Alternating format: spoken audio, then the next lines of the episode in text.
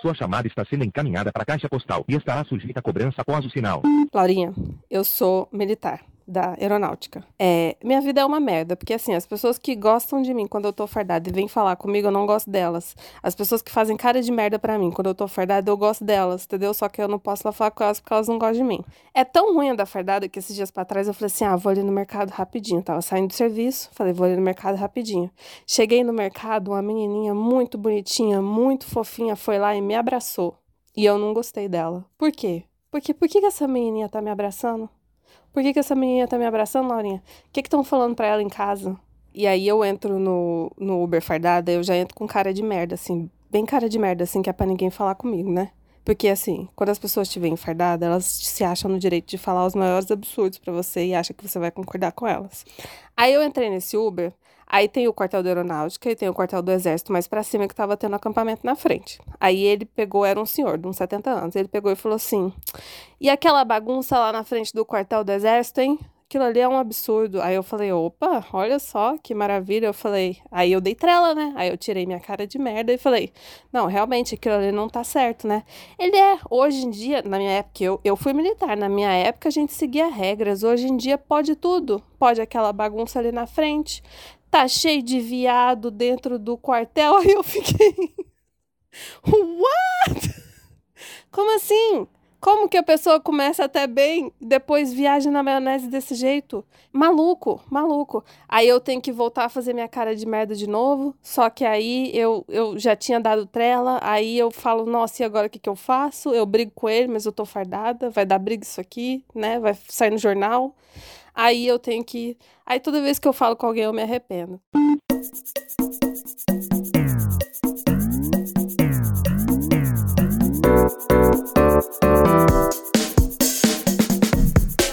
Respondendo em voz alta, por Vivian Lorinha Lero.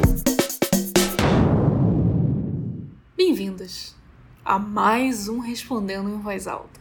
Nossa, já, já, porra, qual o problema? Programa quinzenal, como sempre. Graças a Deus. Que aí eu entro de férias mais rápido. Se fosse mensal, tava fudido. Ficar batendo ponto no carnaval, que nem otário, eu não. Eu nunca. Só que meu irmão tá aqui em casa, né? Passando as férias. E eu, em vez de ajudar ele a curtir de uma maneira saudável, passar tempo num parque, fazer um programa cabeça, o que, que eu faço? Eu prefiro regredir a minha adolescência com ele.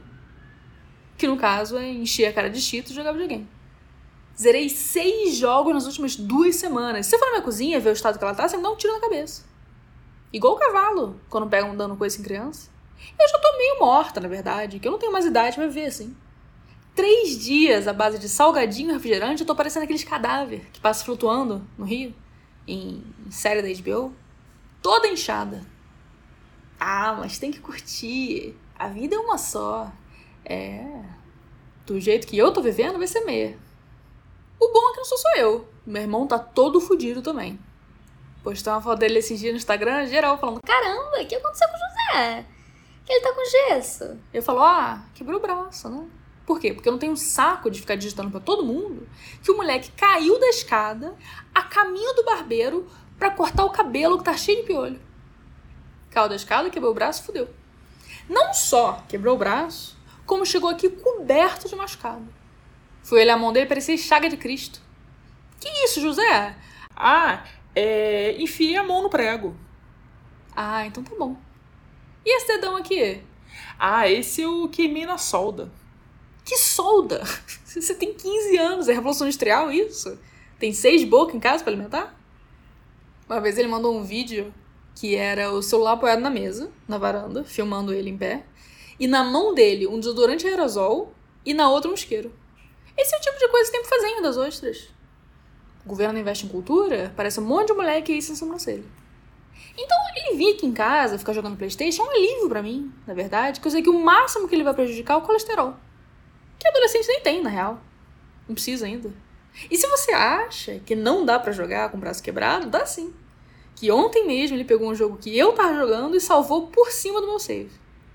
Chegar aqui com um braço quebrado, voltar para casa com dois. Enfim, ele todo fodido, eu mais feia que nunca, tudo pronto pro carnaval. Opa! Falando tudo pronto. Alô? Oi, Laurinha, tudo bem? Uma dúvida. O seu irmão, aparentemente quebrou o braço, né? É, fraturou alguma coisa, sei lá, tá com gesso. E aí, é, eu queria saber se o que ele tá usando como tipóia é um cinto.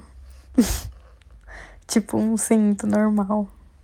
E não uma tipóia de verdade. Era só isso. É. Faltou comentar. A tipóia dele arrebentou e ele tá usando um cinto da mãe dele para segurar o gesso no lugar. Todo fudido, coitado. Fazer um descarrego aqui antes de mandar ele pra casa.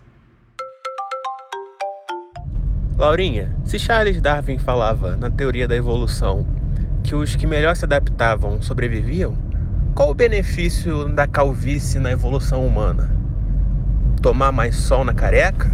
Por que, que ela não foi extinta? Porra, aí sim. Finalmente, uma pergunta à minha altura. Uma pergunta intelectual. Pergunta intelectual. Seguinte, a calvície não foi eliminada porque ela, na verdade, é uma vantagem. Pensa comigo, qual que é o mindset do calvo? É um estado de angústia, né? de constante tormento mental. Você fica em dúvida, será que eu tô? Será que eu não tô? Será que eu uso chapéu para ninguém saber que eu tô calvo? Mas aí vão saber que eu uso chapéu, que de certa forma é pior. Você fica pensando nisso o dia inteiro, fode com a tua cabeça. Te dá um desespero. E é esse desespero que é a vantagem, porque evolução só ganha quem sai metendo. Não só meter, né? Tem que jogar descalço. E o nível de rejeição que você tem que enfrentar para conseguir meter em alguém é aterrorizante para qualquer homem normal. Mas para um calvo não é nada, porque ele já foi rejeitado por Deus. Ele não tem nada a perder. Você quer uma prova? Acompanha o Ricardo no Big Brother, vulgo Ricalvo. O Fred ficou em cima da Larissa duas semanas não tendo um beijo. Parecia orgulho e preconceito.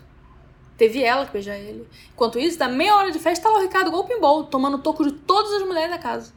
Indo de um para outro, de um para outro, nem sente. Nem registra na cabeça. A cabeça do calvo não segura cabelo, mas também não segura nada, não tem um trauma ali. Então, sinceramente, o que impressiona não é ainda existir calvo, é ainda existir quem não é. Questão de tempo. Né? Se aquela Galileu, super interessante da vida, tivesse um mínimo de coragem, toda a ilustração do futuro era geral careca. Que é assim que vai ser. E para quem não é calvo, tá ouvindo isso em casa sorrindo, espera só teu filho com 19 anos começar a reclamar de entrada. É, meu irmão. Evolução não perdoa ninguém. Oi, alô. É, eu só queria deixar um recado que o troço do Americanos de Mercado lá, que é o seguinte, eles não vendem coisas de mercado direito, eles só têm coisas de mercado para dizer que podem vender enquanto mercado. O que que ocorre? Durante a pandemia, só serviço essencial podia estar aberto. Nisso, farmácia, hospital, mercado. E para americanos não parar de vender coisa, tipo Kit Kat, que é o alimento mais essencial do mundo, eles foram atrás de alvarás de mercado, né, ou similares, para manter aberto. Complicado, verdade. É, eu amei seu áudio, seu esclarecimento que você trouxe aqui. Porque ele tá todo errado todo. Tu não falou uma palavra certa. Cara, o mercado americano é online. Como que tu vai na loja comprar? Faz sentido deixar aberta para isso? Não é como se tivesse um hortifruti atrás do caixa agora. Aqui uma bala fine, aqui uma estante inteira de filme da Jennifer Lopez, em 2008, e aqui um arrozinho parbolizado. Não é assim que funciona. A loja da americana continua a minha merda sempre. Agora, não é porque eu sei que você tá errado que eu não acredito em você. Imagina, metade dos fatos na minha cabeça é coisa que não existe, não aconteceu. Não sei o que de calva, evolução, não é esse o critério. O critério para eu acreditar é alguém ter me passado a informação com uma certeza, sabe? Uma segurança na voz. Você entende? A tranquilidade que você transmite nesse áudio é tudo que importa para mim. Tanto que eu já assimilei o que você disse sobre americanas e eu vou reproduzir essa narrativa daqui em diante. Muito obrigada. Oi, Laurinha, tudo bem? É, eu tava no trabalho aqui e aí eu abri o Instagram e eu vi de uma página aleatória o Paulo Cogos e ele tá namorando. É, inclusive a foto que eu vi era ele beijando uma garota, enfim. E eu tô há mais de um ano numa relação com uma garota que eu não sei o que que é, porque eu já perguntei se a gente estava namorando e ela falou pra mim pra gente não rotular e tal. E, assim, Paulo Cogos foi assumido. É, que me levou a pensar: será que eu sou feio? Será que eu sou uma pessoa que vale menos a pena ser assumida que o Paulo Cogos? Queria saber o que você faria na minha situação. Aí, ó, falando boato, acabou que não era verdade esse lance do Cogos. Geral circulando a foto dele beijando a garota, criando uma, uma crise de autoestima na nação. Mandando pro meu Telegram especificamente. Ai, vi que o Cogos tá namorando. Pra quê? Pra magoar? E no fim das contas, não era nada. Como que a gente sabe? Porque o próprio Paulo foi no Facebook e negou. Falou assim: aviso ao bando de. Não, não é assim que ele fala, né? É, aviso, avi, aviso, aviso ao bando de crédulo espalhador de fake news. Eu não tô namorando. Vocês caíram num bait de uma foto de zoeira, de zoeira de cinco anos atrás. Este sou eu neste exato minuto, mais magro e mais forte que naquela foto. Aí abre parênteses. Acabei de sair da academia para ficar monstrão. E aí uma foto dele embaixo, exatamente igual. E é por isso que eu gosto dele. Eu admiro o compromisso desse homem com a verdade, com os fatos. Porque a graça do boato era a gente descobrir que ele não era em céu, que nem todo mundo pensava. E em vez de deixar quieto, ele foi lá e falou: não, não. Não, não, não. Eu sou exatamente quem vocês pensam. Agora, não foi isso que você perguntou, né? Você queria saber se você é uma pessoa que vale menos a pena ser assumida que o Paulo Cogos. E eu vou te dizer que sim, claro, óbvio. Eu tenho uma oferta aqui em aberto para assumir o Paulo, ele que não aceita. Finge que não viu. E a tua mina aí falando que não quer rotular, né? Não, não quer rotular, que é o que você fala quando você tá esperando uma coisa melhor. O que não quer dizer que não as suas vantagens o relacionamento livre. Porque se você tá com várias pessoas, você nunca precisa se referir a elas por nome. Né? Você fala, ah, tô a pessoa que eu tô saindo. E aí tudo que você fala dessas várias pessoas parece que você tá falando de uma só. Pô, tô saindo com um cara que trabalha guiando visita numa casa mal assombrada. Bacana. Ah, o cara que eu tô saindo consegue digitar no celular me olhando nos olhos. Foda. Você acredita que o cara que tô saindo só compra óculos em banca de jornal? Quer dizer, você vai montando um perfil ali que parece que a pessoa viveu 15 vidas, mas são só 15 homens diferentes.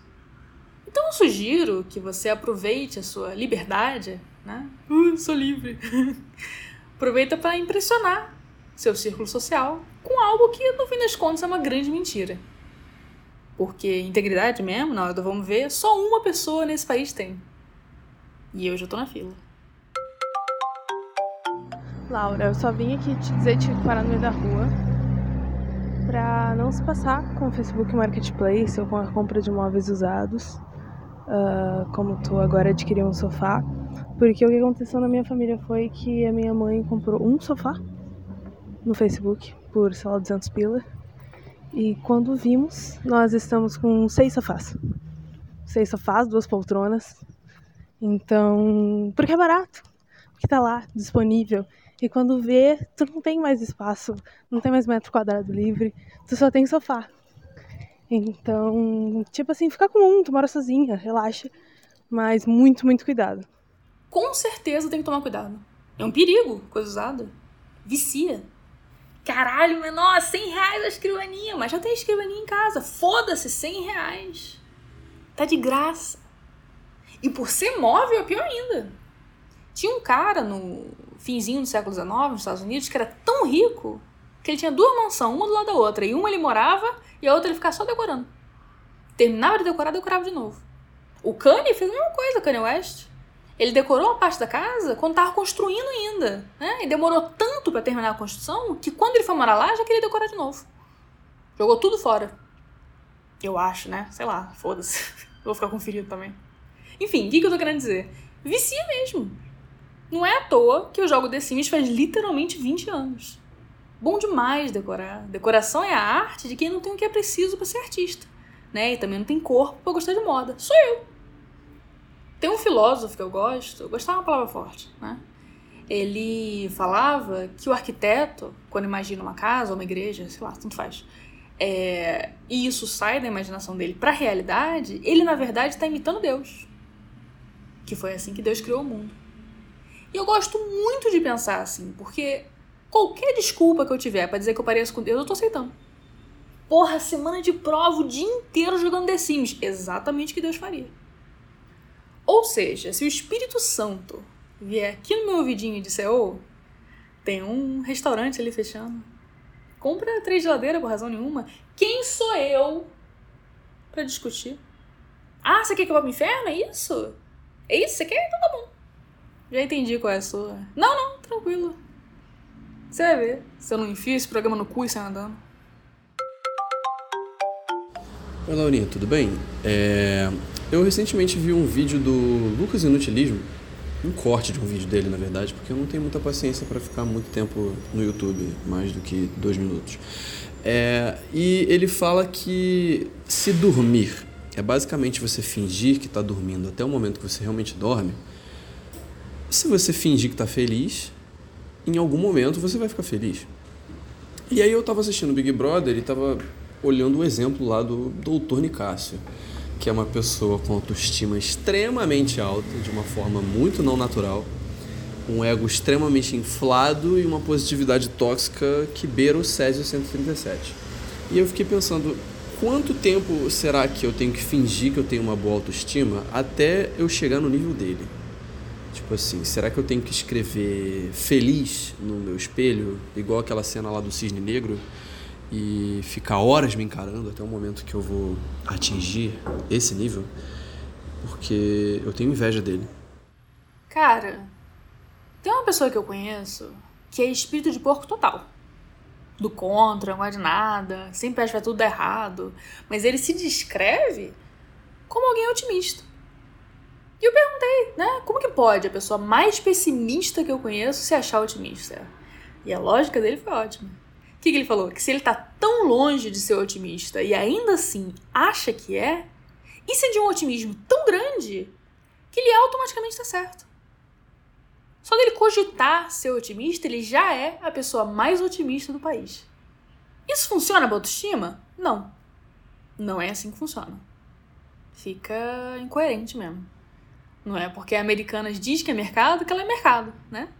Inclusive, uma das melhores partes de assistir reality é ver os participantes se descreverem de um jeito que claramente é só o que eles gostariam de ser. No Casamento às Cegas, por exemplo, teve uma mina esse ano que, nossa, eu sou super espontânea, super autoastral, mente aberta, e corta o primeiro encontro, tá ela ameaçando separar do cara, porque ele levou ela a fazer 20 minutos de trilha. Big Brother é a mesma coisa. Ah, tô solteiro, vou pegar geral, vou tocar o terror, tenho medo de treta não. Chega lá, fica dois meses no programa só almoçando e jantando. É difícil a pessoa encarar quem ela é. Por isso que os melhores personagens do Big Brother são as pessoas que sabem exatamente quem elas são. Tipo o Gil do Vigor, que era do Vigor de fato. Aliás, sem querer fugir mais ainda da sua pergunta, eu descobri uma coisa muito engraçada sobre o Gil essa semana. Toda vez que é alguém do Big Brother dele, né, que é o 21, interage com ele publicamente, ele responde como se estivesse no velório da pessoa. Sabe o Lucas, aquele garoto lá que foi o pivô de tudo, né, até desistiu do programa? Ele postou esses dias no Instagram um vídeo do beijo que ele deu no Gil. Que foi um beijo lindo, né? Postou e botou assim na legenda. Inesquecível, imensurável, incrível, inacreditável, icônico inestimável, inabalável, inimaginável. Tudo isso e um pouco mais foi esse beijão. Aí marcou o Gil, né? Arroba Gil do Vigor. Geral comentando, nossa, isso aqui é um beijo, eu chipei muito vocês. Aí chega o Gil e comenta assim. Você fará para sempre parte de um momento importante da minha vida. Daí outro dia, o Gil postou no Twitter a foto de um quadro negro, cheio de equação, e a legenda aula de hoje, do doutorado que ele faz, né? E o Fiuk foi comentou, falou, orgulho demais. Aí o Gil respondeu assim: Eu te amarei para sempre.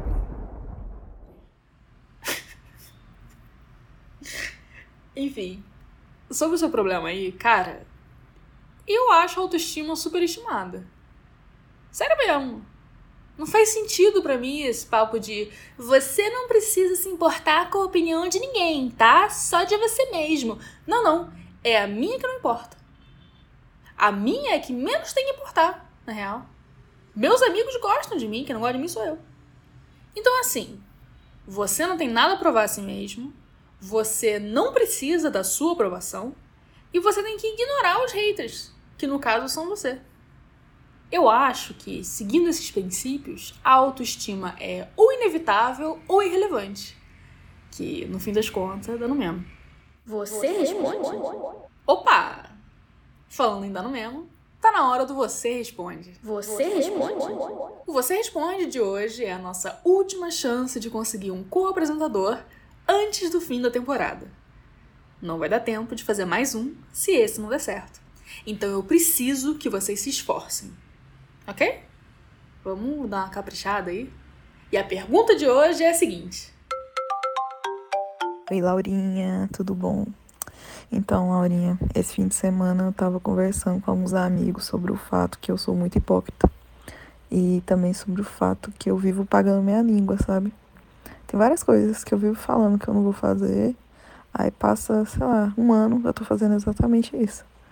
A minha vida inteira eu sempre critiquei namoro à distância. E eu tô cogitando começar um namoro à distância. Então, queria saber o que, que você pensa sobre você ser uma pessoa totalmente controversa. E aceitar isso, né? Porque agora eu vou ter que aceitar, porque eu, eu costumo falar que eu pago a língua, né? Aí, ou então eu sou hipócrita. Não sei, não sei bem como terminar esse áudio. Mas eu queria te mandar perguntar, falar sobre isso. Queria desabafar com alguém. Beijo. Boa sorte. Opa, falando em sorte, tá na hora de bater o ponto. Se quiser mandar a sua pergunta ou a sua resposta, o link é t.me barra Laurinha Lero. Se for uma resposta, manda o seu áudio, depois uma mensagenzinha de texto embaixo falando que é uma resposta. Pra eu já bater o olho e saber. E é isso. Vejo vocês sem falta. Até mais. Sua chamada está sendo encaminhada para a caixa postal e estará sujeita a cobrança após o sinal. Oi, Laurinha, tudo bem? É, eu tô tomando banho e eu tô viciado naquela música da Billie Eilish, tá ligado?